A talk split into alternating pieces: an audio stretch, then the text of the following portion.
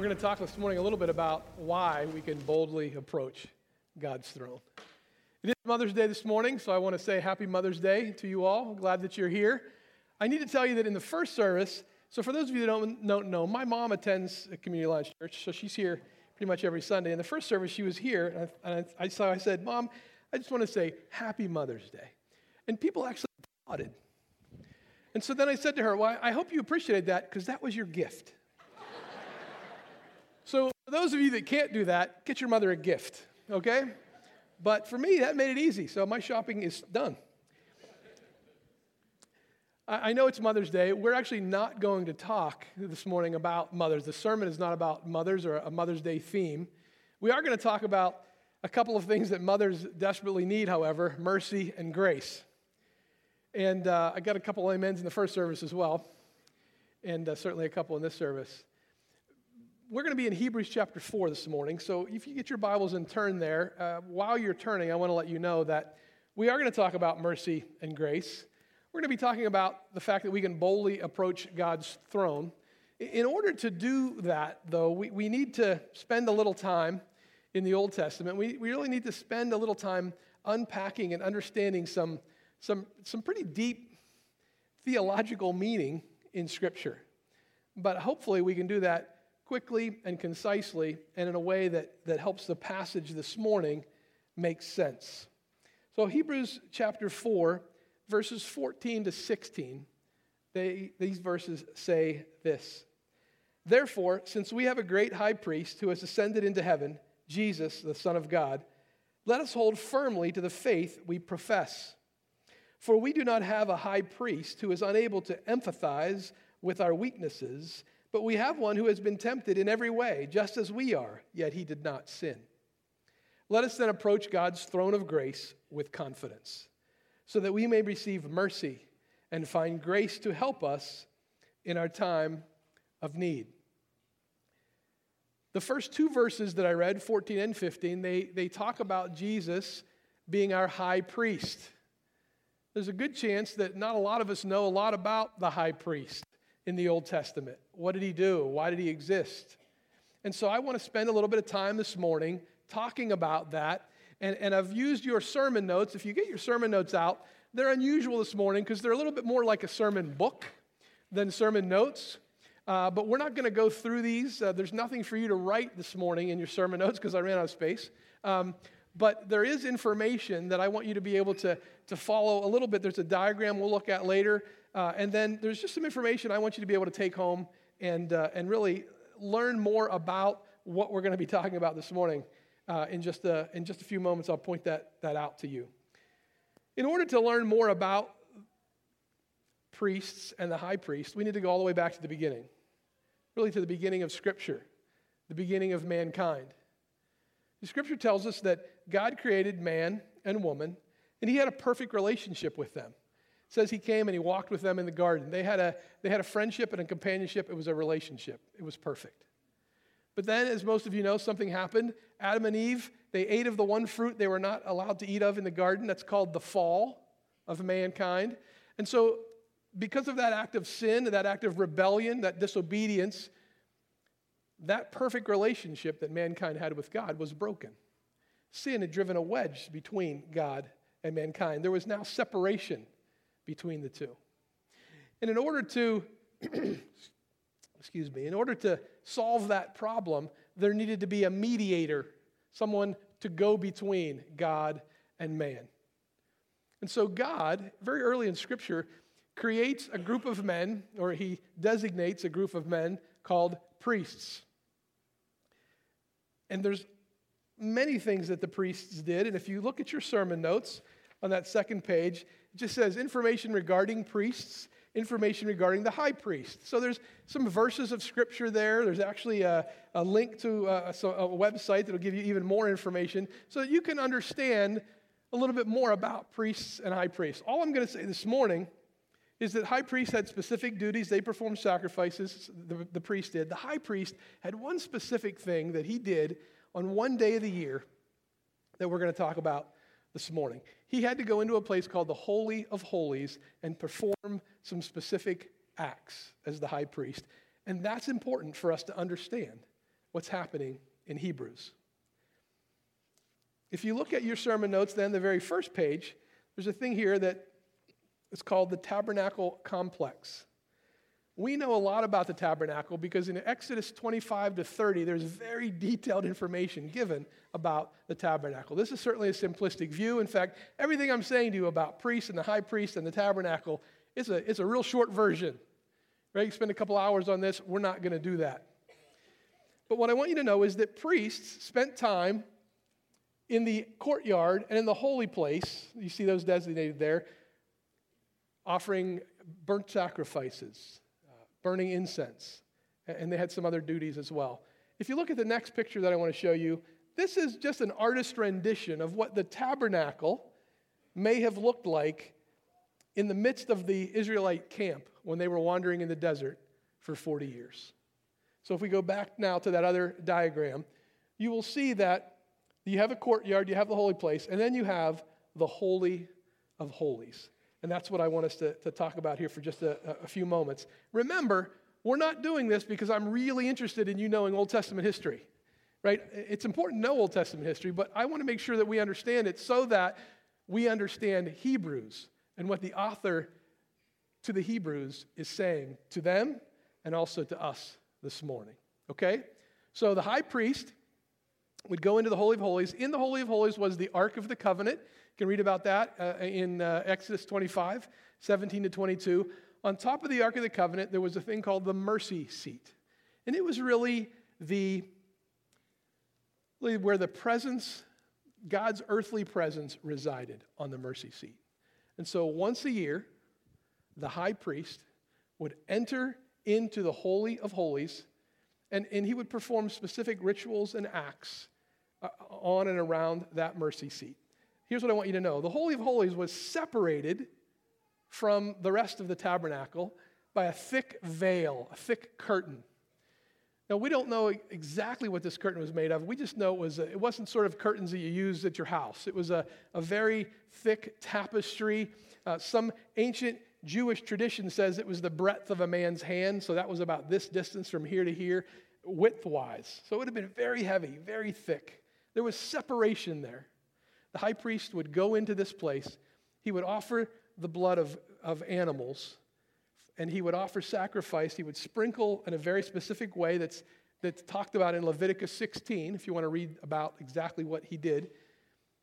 He would sprinkle blood on the mercy seat in a specific way, first to cover his own sin, and then to cover the sins of the people for that year. It was called the Day of Atonement. Their sins were being covered on the mercy seat, they were being atoned for. And really, what it allowed for was the people to, to continue to have a relationship with God for that year. It would cover over their sins for the year. The simplistic view. Okay, why is that important? Let's go back to Hebrews chapter 4. The high priest would go into the Holy of Holies, he would mediate between God and man, right? Now, in verse 14, of this passage in Hebrews, the author says, Jesus is our great high priest. Immediately, the, the folks that received this letter would have understood that what the Old Testament high priest used to do, Jesus now had done. The Old Testament high priest was the mediator. Now, Jesus was the mediator between them and God. Jesus is the mediator between us and God. Not only that, the Old Testament high priest would take the blood of animals and sprinkle it on that mercy seat. Jesus shed his own blood. He not only was our high priest, he was our sacrifice as well. He shed his blood that we might have access to God. He became our perfect sacrifice once and for all, so that the, the, the, sacrifices don't have to happen on a yearly basis like they did in the Old Testament. He was the sacrifice once and for all. The, the Hebrews understood that when they, when they read that. The author then goes on to, to, to mention that after Jesus did that, he ascended into heaven where he still is today. And then he encourages them and us to, to hold firm to our faith in Christ. He's really saying Christ is worthy of our faith because of what he has done. He has taken our penalty, he has paid our price. Elsewhere in Scripture, we see that it's not just that, that Jesus did this sort of for everyone, but he, he did it so that it was available to everyone. And we have to understand as individuals, we have to come to that place in our lives where we say, I understand that Jesus did that for my sin. And we confess our sin. We ask for forgiveness of our sin. We repent from our sin. And Scripture says then we're able to have eternal life, an abundant life, and a rich relationship with Jesus Christ. That's verse 14. How long do you think this is going to take? Let's look at verse 15, because another important point is made in verse 15. He goes on to explain, the writer does, that Jesus is a high priest who is able to empathize with our weakness. Now, if you want to have some, you want to have some fun, say the word empathize a lot during the week uh, when you're practicing to see if you can get it right. I came out emphasize, it came out, but empathize. He knows what it's like, is what that's saying, right? He can empathize with our weakness. That's what the writer is saying. It's, he goes on to say, He was tempted in every way that we are tempted, with one major difference Jesus never sinned. He lived a perfect life. The reason this is so critically important, and I want to spend again a couple of minutes on this theological fact, is I think a lot of people that, that I've talked to, they understand in, in, some way that Jesus was God. But we struggle with understanding that Jesus was human completely. Look at Ephesians 2. So if you still have your Bibles open, you just turn back a page, or it might be on that same page. Ephesians 2, chapter 17 and 18. Look at what it says. For this reason, he, he's talking about Jesus, he had to be made like them, fully human in every way, in order that he might become a merciful and faithful high priest in service to God, and that he might make atonement for the sins of the people. Because he himself suffered when he was tempted, he is able to help those who are being tempted. I want to make clear that Scripture is not saying that Jesus was 50% God and 50% man. Jesus, Scripture says, was 100% God and 100% man. So, in your sermon notes, I've taken advantage of your sermon notes again.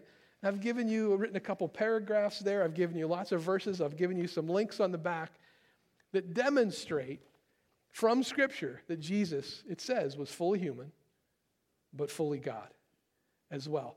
And I would encourage you to, to take some time to look over that to, so that you can understand more fully the amazing truth of Scripture. He was, he was divine, but he was human. Why is that important?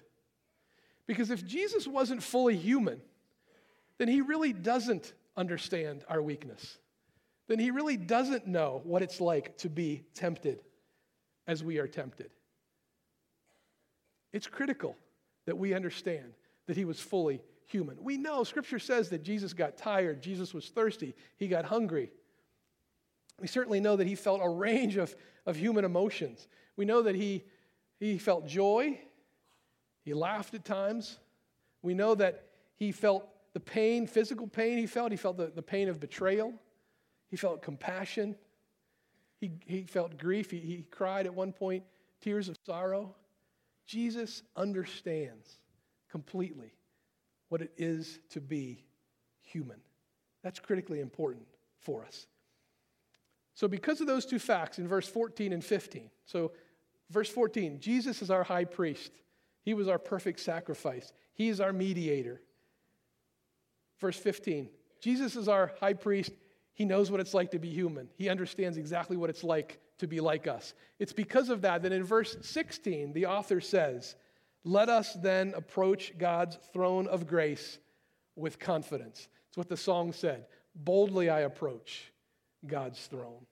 The author is saying, We have a high priest who lived a perfect, sinless life. We have a high priest who paid our penalty. We have a high priest who knows what it's like to be human. So we can approach God's throne because Jesus has given us access. Look at Hebrews chapter 7, verse 26. Hebrews 7, 26. I'm going to read a couple of verses to you talking, continuing to talk about the high priest. It says this Such a high priest truly meets our need. One who is holy, blameless, pure, set apart from sinners, exalted above the heavens. Unlike the other high priests, He does not need to offer sacrifices day after day, first for his own sins and then for the sins of the people. He sacrificed for their sins once for all when he offered himself. For the law appoints as high priests men in all their weakness. That's what the Old Testament was like. But now it says the oath which came after the law appointed the Son, that's Jesus Christ, who has been made perfect forever. And then chapter 8, verse 1 says, Now the main point of what we are saying is this we do have such a high priest who sat down at the right hand of the throne of majesty in heaven and who serves in the sanctuary, the true tabernacle set up by the Lord, not by a mere human being. What the author is saying is that our great high priest has made it possible for us to approach God. Think about it. In the Old Testament, the high priest walked into the Holy of Holies, sprinkled the blood of animals on this mercy seat to, to cover over sin for a year. Jesus enters into God's presence, sheds his own blood, gives us free access, pays the penalty for our sin once and for all. And then this says, he is not just in a, in a holy of holies, a, a place created by man. He sits in heaven at God's right hand, in God's presence. We have access because he has given us access. Listen to Ephesians 3:18. It says this, "For through him, Jesus, this is Paul writing, he's talking about Jesus and he's talking about Jews and Gentiles. And he says, "For through Jesus, through him, we both, Jews and Gentiles, have access to the Father." we have access. Many of you may know uh, about this part of the story, Matthew 27 51. I think Matthew 27 51 tells about what happened when Jesus died. I've told you about the tabernacle, I've told you about this veil, right?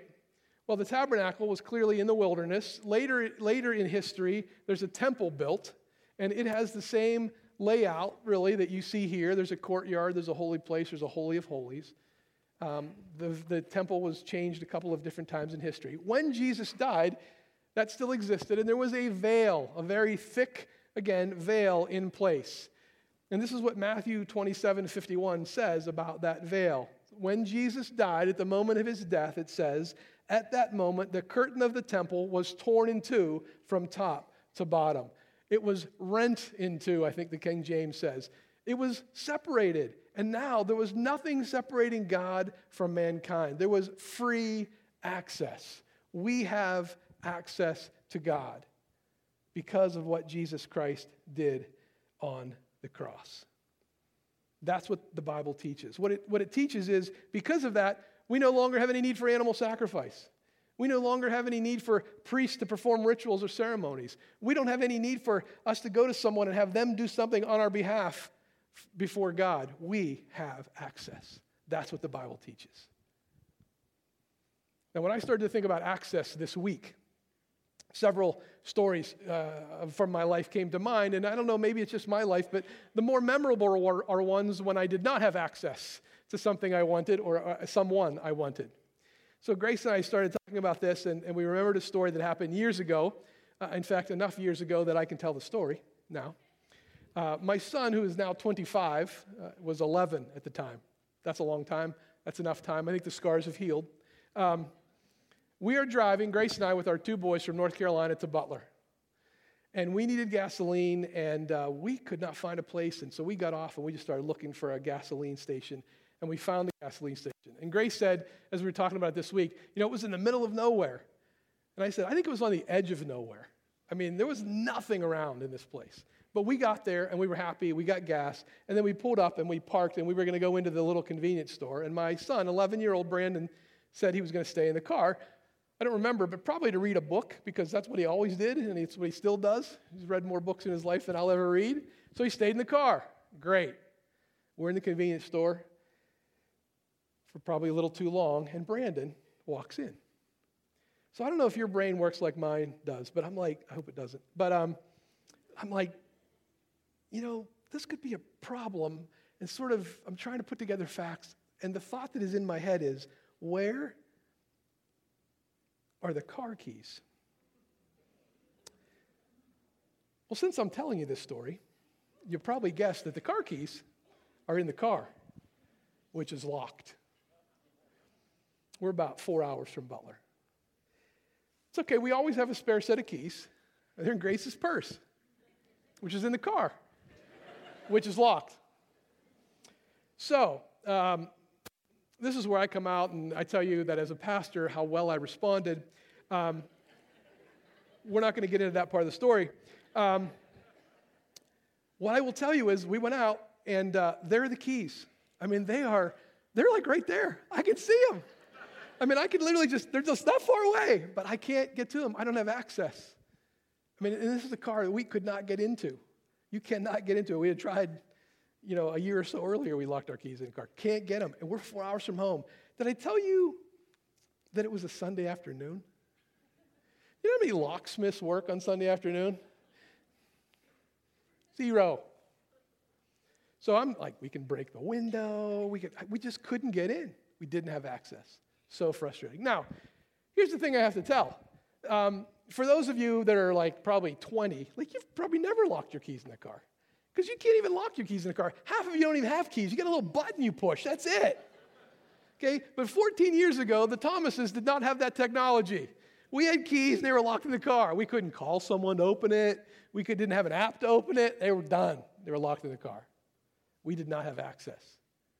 That was the situation that we had with God before Jesus Christ died on the cross. We didn't have access. We were locked out. Now, here's what I need to tell you. Here's the God, the God part of that story, which Grace uh, wants me to tell. The person who worked at the convenience store literally had a personal friend who had, you know, had a Slim Jim to get us in. Okay? That's not, not something you eat. So it's a thing to get you in the car. Now, I don't know if he was a police officer, a fireman, or perhaps a crook, but he had, he had a way to get us in. So it only took us about an hour total from the, that moment to he arrived, he got us in, we were on our way. But for that period of time, we didn't have access. We couldn't get in. But because of what Jesus Christ has done, we now have access. The doors are always open, they're never locked. We never need a key. We have access to God. One of the questions that I want to leave you with this morning is how are you using your access? What are you doing with the access that you have to God the Father? It's an important question. One of the things this passage points out to us in verse 16 is that we can use that access to receive mercy and grace in our time of need. Mercy and grace. If you think about it, mercy and grace, they are, they are the foundations on which our relationship with God is built. Mercy, because we don't get what we deserve, we don't get that judgment. We receive mercy. And grace, grace says we don't get what we deserve, in fact, we get a, a, relationship with a loving, caring Heavenly Father. That's amazing grace, the story of the gospel. So, mercy and grace are, are foundational. But Scripture makes clear that in this relationship that we have with God, that's not all that we receive from Him.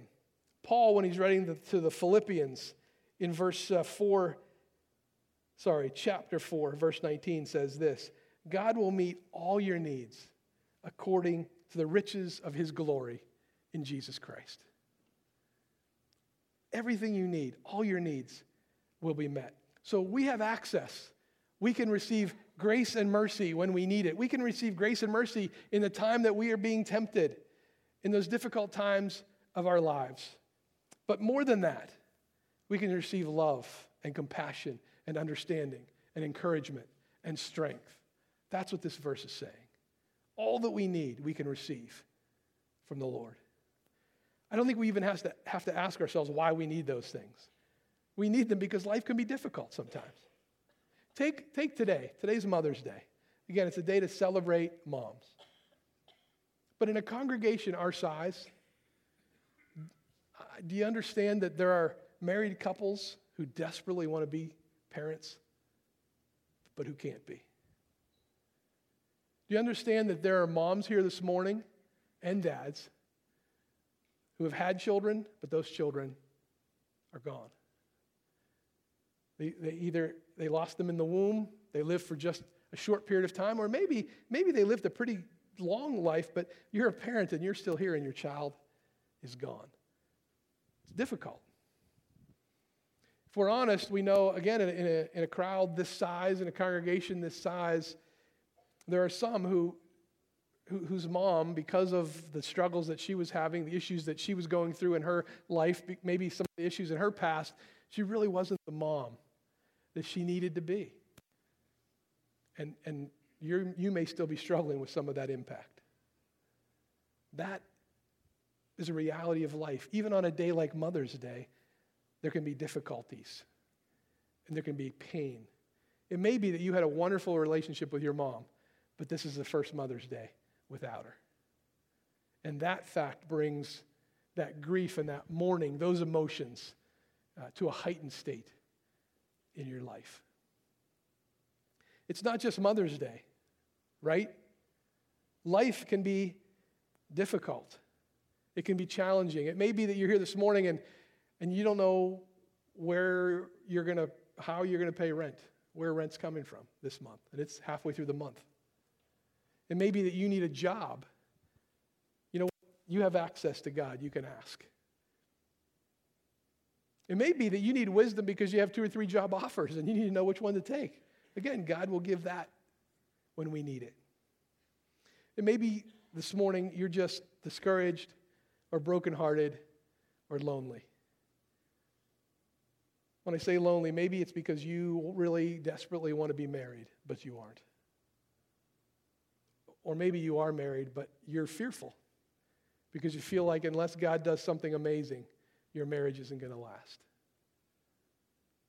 Here's what I want you to know no matter your situation. It may be that no one else in this place, no other person understands how you're feeling at this moment, what you're going through right now, or what you have gone through. But I want you to hear that God does know. Listen to Psalm 139. It says this Lord, you have examined me and know all about me. You know when I sit down and when I get up. You know my thoughts before I think them. You know where I go and where I lie down. You know everything I do. Lord, even before I say a word, you already know it. You are all around me, in front and in back. You've put your hand on me. Your knowledge is amazing to me. It is more than I can understand. The writer of Hebrews is saying that Jesus Christ because of his sacrifice, has given us access to a God who knows all about us and has chosen to love us in spite of knowing all about us. And we can approach him and enter into his presence anytime, anywhere. That's the amazing story of the Bible. And it's what the author of Hebrews is pointing out. We can come and in, in the midst of our difficulty, we can ask for grace and mercy. We can ask for the other things that we need. We can also enter into his presence and just give him praise. We can enter into his presence and give him worship because we have access. We can enter into his presence and just thank him or just sit quietly asking him to speak to us. We can enter into his presence anytime, anywhere.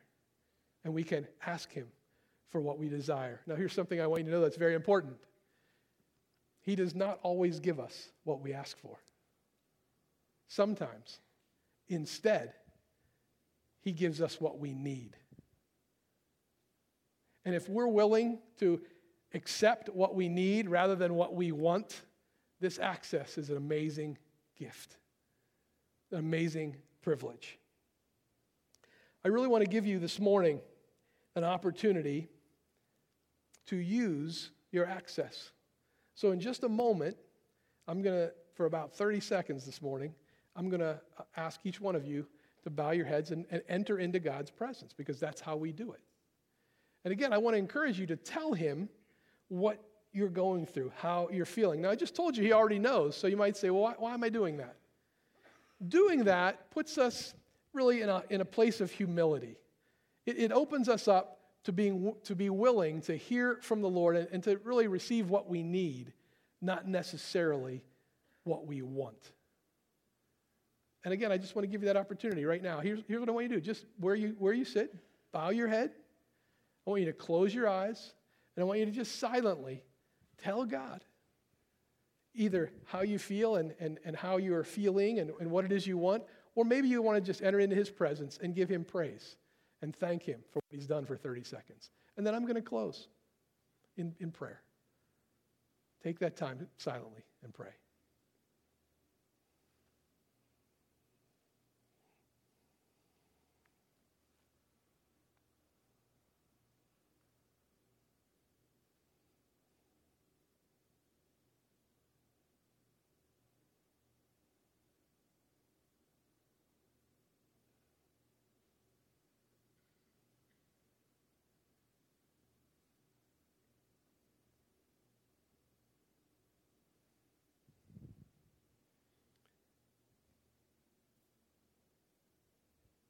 Lord Jesus, thank you. We give you praise for the sacrifice that you offered, that we might have access to receive grace and mercy and wisdom and strength and love. We praise you. And I ask that you would help us to use our access well. And I ask it in Jesus' name. Amen. 30 seconds seems like a long time when it's really quiet, doesn't it? I know that a lot of you do that dozens of times a day. But I know, also know there's probably many of you who haven't done it in years or maybe ever. As believers, we have access to God, to His throne. We have that access because Jesus paid our penalty and He created a way. I want to tell you that in just a moment we're going to be dismissed. And if you need prayer, it's interesting because we can pray, as I just said, we have access. But there's many examples in Scripture. Jesus often asked his disciples to pray for him, pray with him. So if you'd like someone to pray with you or for you for some specific thing, come forward. There'll be folks here to pray with you. If you don't need that, then I just want you to remember to reach out to your mom, to let her know you appreciate her this day. Have a wonderful day. Lord bless you. If you need prayer, we'll be up front.